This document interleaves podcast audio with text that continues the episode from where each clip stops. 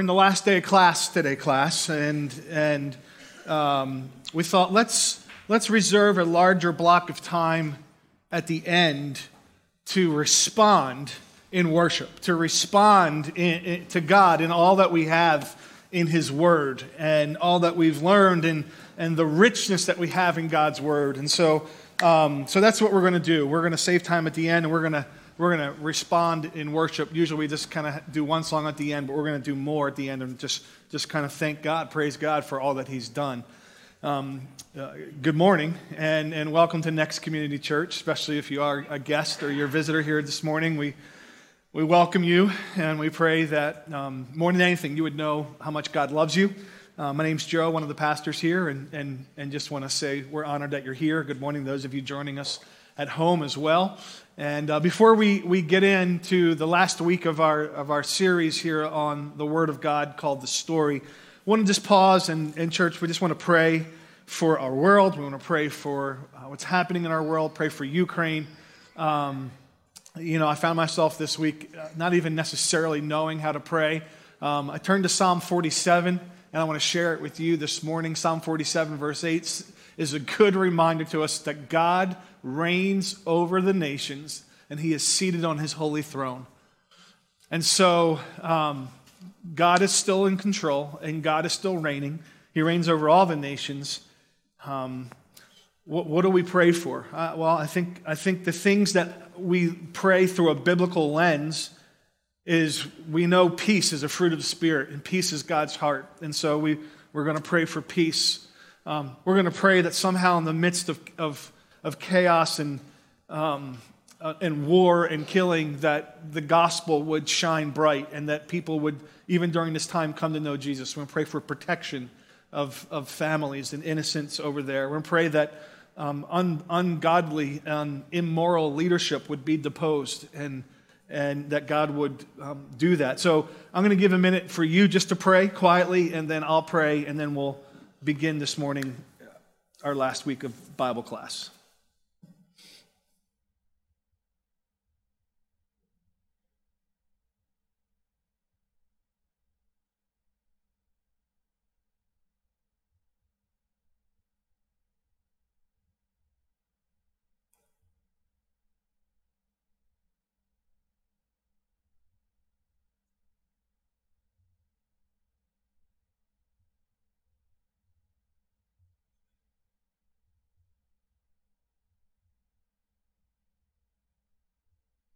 Father, this morning I take great comfort in knowing that you are seated still on the throne, that you haven't been dethroned, that there's not another king coming that's better than you, different than you. I thank you, Father, that we can trust you, that we can trust your word. We're learning more and more as we go through it. And so, Father, we pray for these things. We, we pray for, for peace. Lord, we know that wickedness and evil is not of you. And so, Father, we pray for your hand of peace to fall on Ukraine. We pray, Father, that you would bring about a change of, of course of action. Father, we pray for these families, the, the, the, images and the videos that we, we see around the world of what's happening. God, I pray that you would just protect them. Father, our heart breaks. We don't, we don't know even what to do, but we, we know the one who is in control. So we cry out to you and we ask, Lord, for you just to, to work. And Father, I pray that you'd show us then, even in, light of knowing your word and, and, knowing everything about you and your word and how things will end, Lord, that even that, that it, we keep all this in mind, Lord, that we wouldn't walk in fear, that we continue to have eyes of faith. And Father, that you would continue to awaken your church to be the people that you have called us to be. And be with us now, Lord, as we open your word. Speak to us, I pray, in Jesus' name. Amen. Amen. Well, church, uh, week seven here of our seven part series. Um, we, we are getting into the Bible with the hopes of getting the Bible into us. That's the whole goal, is that you, you need to open up God's Word so God's Word can open you up. And, and that you can know how to live in a, in a stable life in a very unstable world. And, and so to, this morning, um, we finish up uh, I say finish up. Um, I'm looking at the material, and I tried to do 10 sermons in seven weeks. That, that, that never works out well. So I already know that we're going to have to do an addendum, a Facebook video again, like we did last week for the last, um, the last bit of class here on Bible study methods. But we left off this last week with talking about um, the transmission of the Bible and how we can be confident in knowing that the word that you and I have today is literally the words of God, that it has not been changed as it's gone um, through a, a couple thousand years of handoffs, right? How can we be confident? How can we know for sure? And so here's what we're going to do. We're going to examine three things this morning in the area of transmission. And then my hope is that we would move on to category two. We're talking about this thing called hermeneutics. How do you read the Bible and interpret the Bible? And make sure that we don't do bad, what's called exegesis, meaning pull out bad meaning, pull things out of context. People have done that for thousands of years and made the Bible say what they wanted to say rather than what God wanted to say. So, those are the two areas that we'll talk about this morning. So, first, let's, start off talking about transmission. And like we did last week in talking about inspiration, we're going to call three witnesses to the stand as well, okay? That's going to defend our claim that what we hold today, you can trust is the Word of God that whisper down the lane, it hasn't been changed and added to and deleted. And like what we have today is just some kind of editorial copy of the scripture that we know it's literally God's word. And so, what we're going to do is we're going to talk about three different areas that will help give us confidence. We're going to talk about scribes, uh, we're going to talk about the Dead Sea Scrolls which is considered one of the greatest archaeological discoveries of modern times. And then we're going to talk about manuscripts and manuscript evidence. And these are the three witnesses that we're going to call to the stand to defend our claim that the Bible is, in fact, the Word of God and it has not been changed over thousands of years. So I hope you have your notebooks because um, I- am going to just read to you. Um, we're going to start talking about the scribes and, and, and the process that these, these copyists, that's basically what the scribes were, were um, the meticulousness of which they took.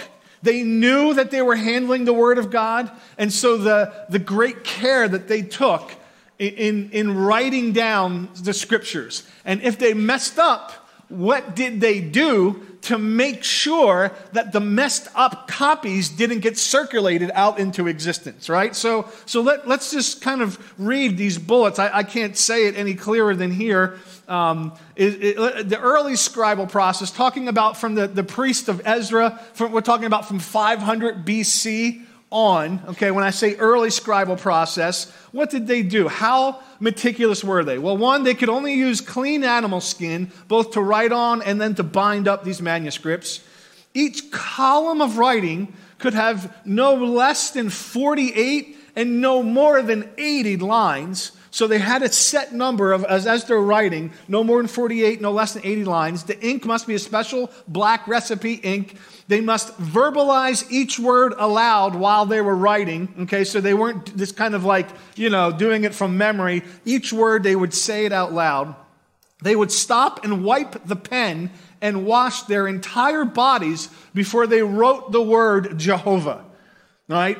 That's the reverence which, which they took God's name. There was a review within 30 days, and if as many as three pages required any kind of correction, the entire manuscript was discarded and had to be redone. The letters, words, and paragraphs had to be counted, and the document became, became invalid if two letters touched each other. The middle paragraph, word, and letter must correspond to those of the original document.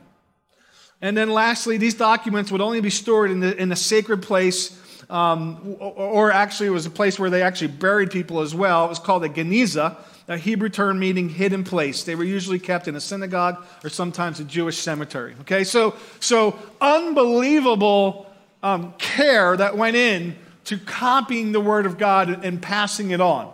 Now, let's talk about a certain set of people called the Masoretes. Okay, and if you thought those guys were fanatical. These guys were even more fanatical, okay? And the Masoretes, they, they copied the scriptures from about 500 AD to 1000 AD.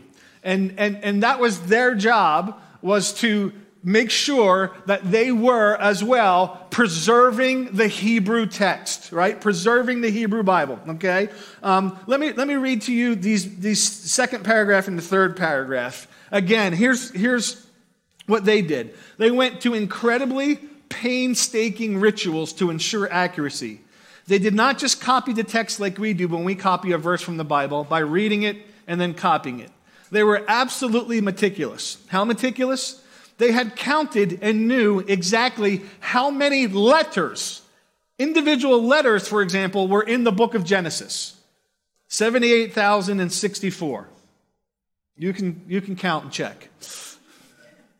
Those are Hebrew letters, though, but you need to pull out a Hebrew copy of the scriptures. They knew more than that. They knew exactly how many letters of each letter of the alphabet were in the book of Genesis. How many for English sake, A's, or how many B's, or how many C's. Again, this is in Hebrew. They also knew how many letters there were from the beginning of the text to the end of the text and the middle of the text. They knew exactly where it should be, and then they compared them. They knew what the middle letter of the book of Genesis was to be 50 chapters, right? And then, after copying the book of the Bible, if after counting from the ends of the middle, if the count was not accurate or the letter in the middle was not the correct letter that they knew should be exactly halfway in the middle, um, or there were more or less letters of any given letter of the alphabet than there should have been, the manuscript was discarded and burned because of the unreliability of the original text. So they were not allowing incorrect documents to get out into circulation. Okay? So, evidence number one, or witness number one, the scribes fanatical about their copying and the, the absolute meticulousness they put into making sure that they copied the Word of God. How accurate were they? Let's, let's call to evidence here now the Dead Sea Scrolls. The Dead Sea Scrolls is an unbelievable discovery. Um, in, in 1947, um, a, a, Bedouin shepherd boy was chasing after a lost sheep and, and, and found some caves uh, in Qumran. Um, Qumran is a place down by the Dead Sea, which is why they're called the Dead Sea Scrolls. I'm going to show you a picture in just a moment of what these caves. They ended up finding 11 different caves. And in these 11 caves, they found jars. And in these jars, they found thousands of documents and manuscripts of the Hebrew scriptures. All right? Let me, let me just, again, in your notes, I don't mean to read to you um, to insult you, but I can't say it better than I put in here. Um, and this is why this is important. Up to when the Dead Sea Scrolls were found, the earliest Old Testament document we had was 980 AD. Nine, okay, so almost a thousand years AD, right? And so the Dead Sea Scrolls found documents that went back to 150 to 200 BC. Over a thousand years difference, right? They found a thousand year older documents. Lots of them, not just a couple, lots of them. And so we were able to compare the documents that we had from 980 AD, from 200 BC, over a thousand years, and compare how much has changed in a thousand year period of time as the scriptures were passed down from generation to generation, right? Um, let me just read you these middle two paragraphs. Uh, until the discovery of Dead Sea Scrolls, we had no way of knowing that what we had was an accurate transmission since the time of Christ. There was one complete book found, uh, Isaiah, as well as thousands of fragments, which together represent every Old Testament book except Esther. The Hebrew text of Isaiah was dated to 125 BC. Again, more than a thousand years older than the Hebrew text of Isaiah that we possessed. When our most recent copy of the Hebrew text of Isaiah was compared with the Dead Sea Scrolls, it was found to be more than 95% identical.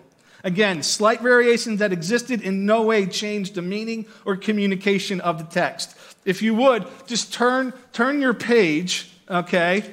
And, and I, will I gave you an example. If you can skip the pictures, Jen, and go to that little chart, you can see kind of the way that um, the Dead Sea Scrolls were found right, and, and said hills straight, and what we had at that point was crooked places straight. Okay, that's, a, that's called a textual variant. And I'll teach you a little bit about that for a second. Or in Isaiah 45 8, it said, rain down righteousness. And what we had at that time, it said, pour down righteousness, right? So just these minutiae kind of differences over a thousand years that in no way changed any theology or major doctrine, right?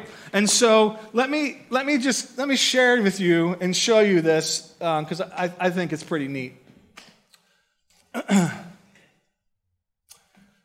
uh, oh, it's on the screens. It's not on here. Jen, that's on the screen. Sorry.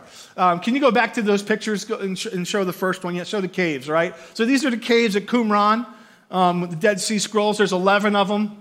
Um, and then in the caves, they found a jar that looks something like this that preserved um, these thousands of fragments of manuscripts. And, uh, and then you can go in Israel, you can see the, the Isaiah scroll, um, the whole scroll of the book of Isaiah. They have actually a special museum where you, you go around, it's a, it's a big circular display that you can go around and see the, the Isaiah scroll. It's, it's really, it's, it's unbelievable, right? In 1947, um, comparing these documents that were, had a thousand year difference.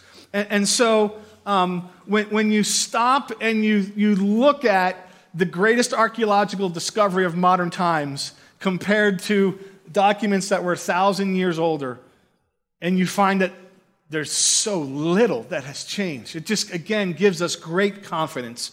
Um, go ahead and throw that quote up, if you would, Jen, after that chart, uh, that Glenn, or Dick Wilson chart. Uh, here's what he says For 45 years continuously since I left college, I have devoted myself to the one great study of the Old Testament in all of its languages, in all of its archaeology, in all translations, and as far as possible in everything bearing upon its text and history. The result of my 45 years of study of the Bible has led me all the time to a firmer faith that in the Old Testament we have a true historical account of the Israelite people. Robert Dick Wilson, who was considered to be an outstanding authority on ancient languages of the Middle East. And so, again, witness number two, we call, we've called to the stand, and, and, and we see that, okay, these guys were crazy about the way that they copied they, they, now we had a chance to check up on them. We found these things, and then, and then we say, it, they did an amazing job copying, right? And now we're going to call the third witness to the, to the stand. We're going to call the manuscripts themselves and the manuscript evidence. And the manuscript evidence of these historical documents compared to other historical documents, it, it blows them out of the water with well, in your notes, let's talk about manuscript evidence. There is great evidence for the integrity of the New Testament documents. Now we're talking about the New Testament documents. Comparatively speaking, when contrasted with other ancient documents, not only are there thousands more manuscripts and portions of the New Testament than others, uh, because the, old, the oldest New Testament document, manuscript portions are centuries earlier and thus closer to the time of occurrence. Okay? The New Testament has both numbers on our side, number of copies. That's a good thing. I can compare this copy to this copy to this copy to this. So we have numbers on our side. We have 5,000 documents to compare, and we have age on our side.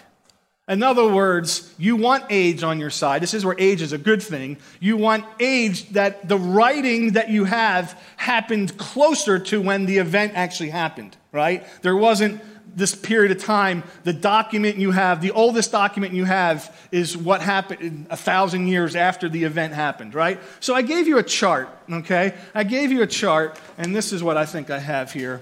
And, and, and again, listen, if this is your first time in the next community church and you're like, what did I walk into? Okay, this is not normally how we do this. We're in this series, we're defending the Bible. Um, it's not normally feel like a seminary class. That's why I'm making these jokes about it being class. Okay, I promise you next week, come back and it won't be this academic. Okay? Um, but you can have confidence that the Bible is the Bible, the Word of God, because we base everything here on the Bible. Um, so let me, let me share with you this chart and why this is a big deal. You guys have this in your notes, okay? Um, that's as big as I can make it without cutting it off.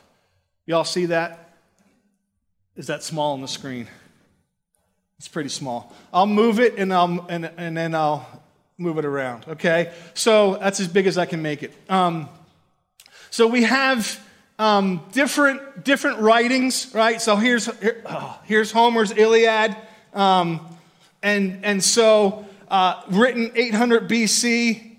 Uh, we don't know the earliest copy that we have. There's 643 copies of his, of his writing, right? Uh, Plato's writing, written around 400 BC. The earliest copy that we have of Plato, Plato's writing is, is 900 AD, right? So we have a period of 1300 years from when he wrote it to the earliest copy we have. 1300 years. And how many copies do we have to compare of plato's works? Seven manuscripts seven right? But you, you, there, there's no great movement out there to, to d- disprove the writings of plato right? There's no great argument to like uh, and, and, you see a 13 year a 1300 year gap in, in seven years okay? Um, just for the sake of time let's go down to the new testament the new testament was written between 50 and 100 AD, 50 years, the New Testament was written, okay? The earliest fragment of a manuscript we have is 114 AD, okay? Or about 50 years after the time of writing. Within the same generation, right? Not even enough time for legend or error to really creep in and to create some kind of false narrative, right? Uh, we have whole books of the Bible from 200 AD, okay? Um, about 100 years after it was written. We have most of the New Testament, 250 B, AD, and then we have a complete New Testament, 325 AD, right? Um, very close, very close to the time of writing. And then, so I say, we have age on our side. Not only age on our side, but we have numbers on our side. Look at, we have over 5,000 different manuscripts to compare. And that's such a good thing to do when you compare all of these manuscripts that you can look at comparing this one to this one to this one to this one to this one. And what you end up finding is, is that the text that you and I have today is 99% accurate, right? And so we have, again, great confidence that the Bible that we have today are the words that God gave to the original authors when they wrote them down that it's God's word that has been preserved. He was involved in the inspiration process, he was involved in the canonicity process, and he is involved in the transmission process. God superintended over all of this. And so, if you turn the page, um, I'm not going to read those two quotes, but you can, you can read those two quotes and you can see, um, again, people who have devoted their whole lives to this, their great confidence that the Bible that you and I have here today is literally the Word of God, okay? Um, so let me, let me do this. I want to share with you why, because I gave you another chart, and I want to bring that chart up. And, or actually, before I bring up that chart, I, I want to share with you one of the things that uh, most Bibles will do. This is a, this is a picture of, uh, of my Bible. And I'm going to try to make it so you can see it. It's just a page of, of the New Testament of Hebrews. Can you see that all out there? No way. Okay. Um, uh, how about now? No. Here's what you can see. Here's my point in wanting to, to share this with you, okay? Is, um, is in the bottom of most Bibles, a reference Bible, okay? Most Bibles that are, have references in them. There's two things okay, that I want you to see. At the bottom, okay, at the bottom here, I don't know if you can read this, if I can make this bigger enough. Can you read it now? No. It says this Some manuscripts omit like a garment. It's footnoted. It's footnoted up here at the top, right? And anytime that there's a footnote of a manuscript variant, in other words, we have thousands of manuscripts. Because we don't speak Hebrew and Greek, we have to have it translated into English. And so there's a translation committee for the King James, for the NIV, for the ESV, for the New American Standard, for the New Living, all of them have translation committees. And the committees get together and they decide on the manuscripts that they're looking at. Here is the best textual evidence for us to make our translation. And sometimes there's a question like, mm, should we use this one or this one? And they make a decision, but it was close enough that they footnote the other option, right? So that's what you have is at the bottom of, if you have a reference Bible, you have some footnotes at the bottom that say some other manuscripts might say this, okay? Um, but they made the decision and put the best choice in the text. The other thing that you have in a reference Bible off to the side are these things called references, okay? Cross references. And, and it's a great little study help because you'll see in here there's, there's little numbers or little letters. Usually, here's an A, here's a B, here's a C, real sub kind of subscript uh, above the text. And all that's doing is giving you look over here to the side, and that's called a cross reference. And here's other places in the Bible that are going to either talk about this word or talk about this concept so over here, it's talking about miracles and it's footnoted and it says over here, you can also see Luke chapter 2 and Matthew chapter 5, and it will connect you, cross reference you to other things, other places in Scripture where this is talked about. Okay? So, um, how do we know which version to use, right? Again, in your books, I gave you a chart. And so I, I, I want to just real quick show you this um, so that you can hopefully understand why there's different translations. Okay? Again, I don't think you're going to see all of that. That's okay. You have it in front of you. Okay? Um, so, you have a spectrum. And over here on this side of the spectrum is word for word. I'll let that be over here. And over here on this side of the spectrum is thought for thought.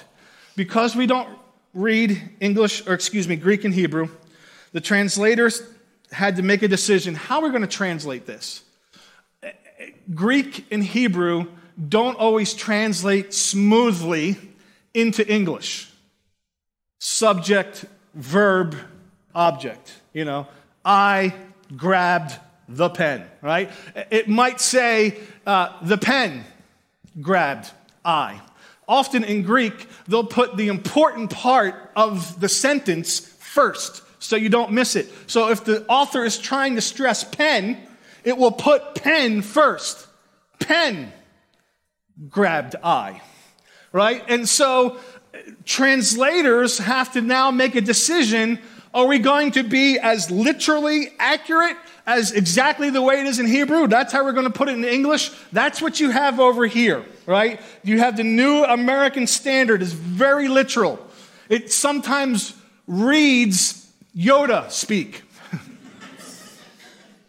that's what it, that's the knock on the New American Standard, right? Some people knock the ESV because it's just a step away, word for word, right?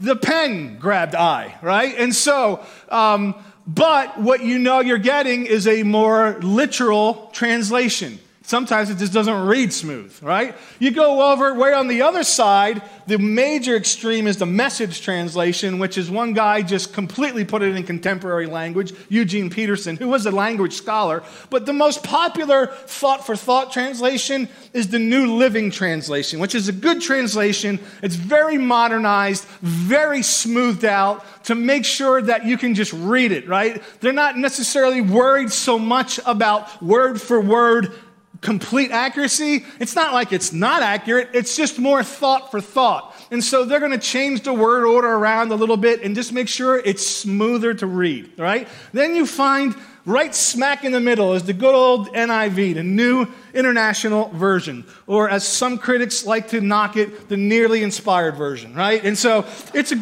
it's a great version. It's the version I used for 25 years of my life until I switched to the ESV. And I told you um, a couple weeks ago that here at Next, we're going to camp out in two main translations the ESV as well as the CSB, which is the Christian Standard Bible. And to me, the Christian Standard Bible is a beautiful mix. It's, it falls right in the middle of the NIV and the ESV. It's very readable, very smooth, very kind of just flows along. And yet they hold on. Their goal is we're going to be as accurate as possible, except if we got to smooth it out a little bit, right? And so it, their, their, their translation strategy is optimal equivalence. They're going to try to optimally make it readable. And so those are the two main translations that we, we will use here. Um, we are blessed. You're like, which one's the best? People will argue forever about which one is the best. Maybe you've been to, or maybe you've come from, or maybe you have family members that go to a certain only kind of church. And there's some of those out there. It's only this one, only this one, only.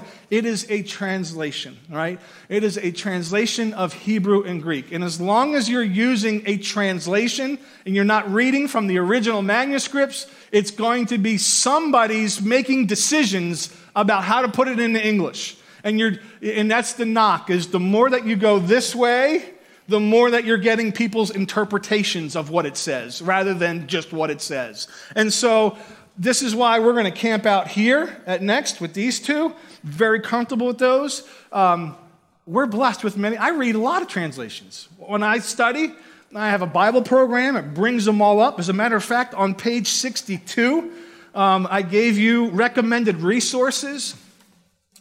If you look at page 62, Actually, it's on the back of 62, there'd be 63. I gave you some Bible apps to use that will help you. If you really want to geek out a little bit, I mean, even more than we're geeking out here this morning, and believe me, I know that we're geeking out a little bit, okay? So, the Blue Letter Bible is an amazing app, free app that you can do word studies in the original languages. You can bring up the words and understand the parsing of the words and understand the context of the words and how many times that Greek word or Hebrew word is used in Scripture. It is a wealth. It's a free app to use, right? So um, use those apps. We're blessed with many translations. Use them. Here's the other thing I want to encourage you to do. I gave you to purchase premium Bibles. I gave you the main site to purchase good Bible. Here's what I want to encourage you to do, church. Get yourself a good Bible. Like, get yourself a Bible that is going to last. And spend, invest a little money into it. I mean, we, we think nothing of spending $130 on a pair of sneakers, right? Get yourself a good leather Bible that is, is not one of these you know the self closers they're always trying to close on you right? It's like don't don't have a self closer it's fighting you to stay open right? Get one that's going to sit open and be nice and one that you will enjoy one that feels good the font that you can read inside. There are so many good options out there. Get yourself one that's going to last you. It's going to last you. And i'm not against using it on your phone but uh, like in a time of like maybe now on your phone's fine. But like when you're going to sit down and spend time with god don't do it on your phone.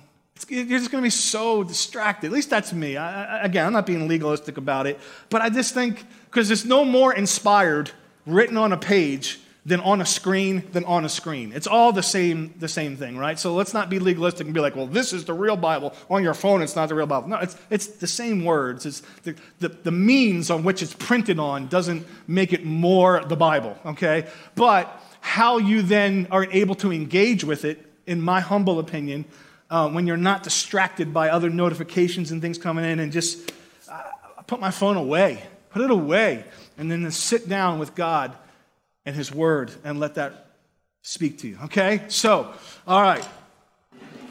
Questions about that? No. All right, let's move on. Next one. Let's real quick do hermeneutics, okay? We've got to talk to you about hermeneutics. What is hermeneutics? And then we're going to respond in worship, right? We're going to respond in worship that we have God gave us the Bible. It's unbelievable. Hermeneutics is, is this. In your notes, it just means to interpret. It's just a, a big word that means literally to interpret, okay? So let me give you a, a, the biblical definition of hermeneutics. Really, not even biblical, it applies to all um, language, right? Hermeneutics is the study of the principles of interpretation. Hermeneutics is just the, the big word for the study of the principles of interpretation. It comes from a Greek word, hermeneuto, which simply means to translate or to interpret. Right now, I am trying to communicate to you a. And your goal is to interpret what I am saying. We're doing hermeneutics right now, right? Hermeneutics is happening. And you're applying principles as you're hearing right now. You're applying, you don't even know it, you're applying principles. There's seven principles when you're going to read not just the scripture, really anything of how to interpret so you get the correct meaning. The goal of sitting down with the Bible is to know God better and to make sure that you are getting the correct meaning of what is in here. That's hermeneutics. And so let me go over with you the seven principles, okay? Uh, our first three bullet notes here. The goal of interpretation is to grasp what the original author meant. That's the goal. What does this mean? Y'all know you can make the Bible say anything you want it to say, and people do. That's bad hermeneutics. The goal is what, when Matthew wrote the book of Matthew, being divinely guided by God, what did he mean when he said that, when he wrote that? That's hermeneutics, right? Number two, the means to do this is to follow a set of hermeneutical rules or guidelines. There's seven of them that we're going to give you. That's the next fill in. There's seven guidelines. Again, not necessarily unique to the Bible, but all literature in general. Here's rule number one. Rule number one is this is that you need to prioritize the literal meaning. That's the starting point of interpreting anything is literal interpretation. I am literally speaking to you. I know the next generation uses this word wrongly all the time. I literally am like, no, you're not literally. That's, you're using that word wrong, right? Literally. No, no. The goal, rule number one is to uh, understand literally what is being said. What is the literal meaning? Underneath here, the basis of most communication is literal communication, right? A literal understanding of the words and the phrases, okay? The literal mantra is this, right? Here, uh, for, for some of these principles, we're going to give you a little slogan. Okay, here's the literal mantra. Okay, if when you're reading the Bible, if plain sense makes good sense, seek no other sense. All right? If plain sense makes good sense, seek no other sense. Jesus said, I am the way, the truth, and the life. No one comes to the Father except through me. Huh. I wonder what Jesus means there.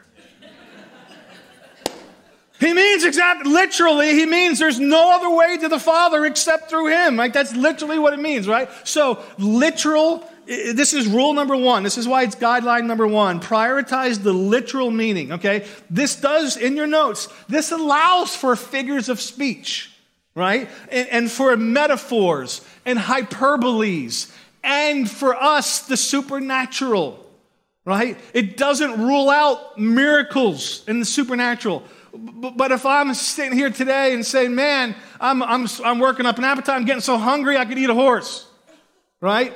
That's a saying, or at least it was a saying. I know younger generation, you're like, what are you talking about? But you all understand when I'm saying I'm so hungry I can eat a horse. You're, literal, if the plain sense makes good sense, seek no other sense. You're like, does Joe really want to eat a horse, right? And then, so you say, no. Oh, what he's saying is he's really hungry, right? So prioritizing literal meaning allows for metaphors and analogies, okay, figures of speech, all right? Turn the page. Here's principle number two that's really important, and that is this context is king. Context. Context, context, context. You ever have anybody take your words out of context? How's that feel? God has it done to him all the time. People are always pulling things out of context, right? You've got to take the words in context, okay? They're written in a, in a, in a, a, in a, in a section that has meaning tied to the words around it. You can't lift that up out of there and, and make it mean something else. That's bad hermeneutics, okay? So let me give you four levels of context when you're thinking of the Bible. This is kind of common sense, but let me make sure you give it to you. Uh, first is the immediate context. That's the paragraph around it, right? That's, that's the paragraph that's around it. Read around it. Make sure that you're using this sentence correctly. The next level of context, we're going to go out a little bit cir- uh, a circle further, is uh, what we call near context. That's the book that it's in. In other words, if we're talking about um, the wrath of God, what's the context that it's being talked about? First, let's look at the paragraph that it's in. Now, let's look at the book that it's sitting in. And how is it being used in this book? If we go out a, a circle further, number three in your notes, or letter C in your notes, is authorial content. We're talking about how does the author use this word? Or how does the author talk about this theme? What does Paul, how does he use this, Paul, in other letters, right? So, in other words, after a while of listening to me speak, you get to, used to some of the words and the phrases and the made up words that I make and all this like and like and so you understand a month from now when I say something you're like oh that's just Joe being Joe right? You're you're not going to take me out of context. You understand how I use certain things or certain phrases right? So that's the same thing you do with the Bible. So paragraph book author last one wide context is all the books of the Bible. The other books of the Bible how that uses a certain word or concept. Let me give you one example of how we use things out of context a lot. And, and this is a popular one, so I'm probably going to burst some of your old bubbles, okay? But, but you, can, you can live in your own little la la land, or you can say, oh, I want to know what this really means, right? Um, we use a, a, phrase all the time. It comes from a Bible verse. So we say, anytime something bad happens to somebody, we say, well, God works all things together for good. We like to give that. And that's true. That's a Bible verse. Part of it, without any context. Romans 8 28 says, We know that all things work together for the good of those who love God. And we usually stop right there. But you got to you got to read the rest of that verse. It says, who are called according to his purpose. Oh, so the terrible situation that you're in, God somehow might work this thing out for those that love him and are called according to his purpose. Well, what's his purpose? What do you think we should do to figure out his purpose? Let's read the next verse. There's a good idea. Read the next verse. The next verse says, For those that he foreknew, he predestined to be conformed to the image of his son, so that he, meaning Jesus, would be the firstborn of among many brothers and sisters together here, right? Um, and so God's purpose is for you to look like Jesus to conform to the image of Jesus. And so when we say, or uh, rather when God says that He's going to work everything together for good, for the purpose of God is somehow I'm going to use this to help you look more like Jesus. That's what God means. That's what that verse means. But all the time we can pull that one verse out of context, right? And so, do you want to be biblical or you want to just live on, you know, good sayings and slogans. God helps those who help themselves.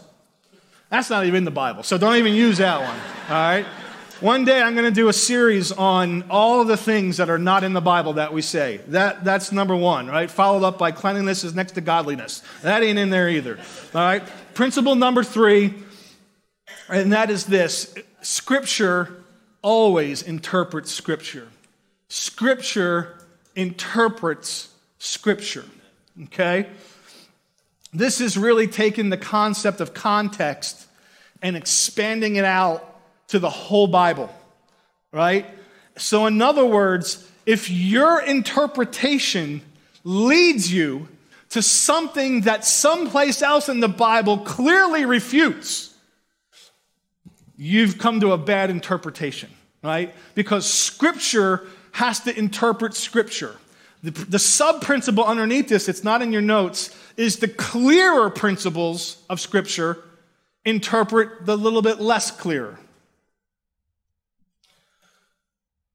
The timing of Jesus returning to the earth is it a pre tribulational rapture? Is it a mid tribulational rapture? Is it a post tribulational rapture?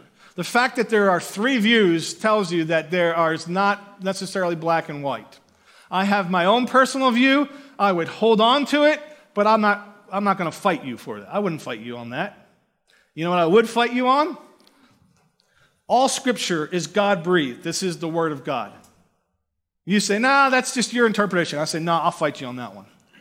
Jesus is the Son of God and the only way to heaven. Oh, that's just your interpretation. No, no, no. I'd fight you on that one, right?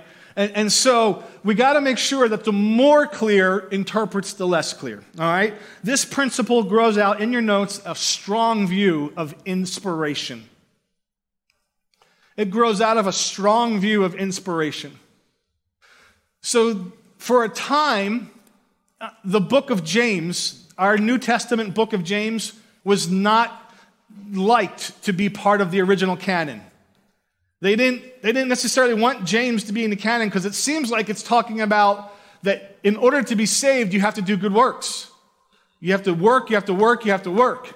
And so it was like, wait a minute, if, if you're going to take James, you've got to put it up against the clear teachings in Romans that says it is by grace that we have been saved, right? Uh, in, in, Ephesians, it says this is a gift of God, not by works. And so uh, you got to make sure that the more clear, so if you think James is about works, like that's a bad interpretation. Here's what James is saying if you have real faith, it's going to show up in your real works. Real faith produces real works, right? So you got, so I gave you a couple examples there. That was one of them, James in light of Romans and Galatians. So here's what we got to do. And I knew this was going to happen, and it's okay. Class is going to end now, class. and we're just, we're just got to respond. We just got to respond. And, and here's what I'll do we'll finish it again tomorrow, okay? We, we got to stop this series because there's a brand new series that we're doing in relation to what God's doing here at Next, the timing of us Lord willing, buying this building and moving forward and being here in this community. And it all ties into where we're going next. And somebody like, why don't we just keep going with the series? There's a reason why. And so we'll finish it up um, on Facebook tomorrow, okay? I encourage you, if you didn't get to hear about canonization, go back. It ended up being 27 minutes. Go back and watch that one. I can tell you right now to finish this and to do Bible study, because the last one is how to do Bible study, how to read the Bible. Study it, um, it's going to be another 27 minutes at least. So I'll join y'all sometime tomorrow night. We'll post it tomorrow. Um, what a blessing to have the Word of God, right? What a blessing that God has not left us here un, uninformed and unguided, that He told us everything that you need to know is here in this book. We said the very first week the B I B L E stands for Basic Instructions Before Leaving Earth. And it's so true. And you look at what's happening in the world and you're like, I don't, I don't know how much time we have left, to be honest. And, and so, um, church, I think we need to be about it. I, I think we've got to be men and women of the Word, get into the Word so the Word gets into us and shapes us and start thinking about eternity. Because so far, everything that God said is going to happen in this book has happened. And so that means everything that He says is still going to happen, it's going to happen. And so I'm so glad we have it. I'm so glad that we have great hope. After Easter, we're going to launch into a verse by verse study of the book of First Thessalonians. We're going to journey through that in the spring and the summer. And it talks about the hope that we have because Jesus is coming back that our King is returning. That even now we worship a King who is alive. Jesus is not dead, He's alive, He's seated on His throne, and right now we have a chance to worship Him, to thank Him, and to praise Him. Take our eyes off everything in the world, and for the next 12 minutes, put our eyes on Jesus. Can we do that? Let's stand together and let's worship Him together, church.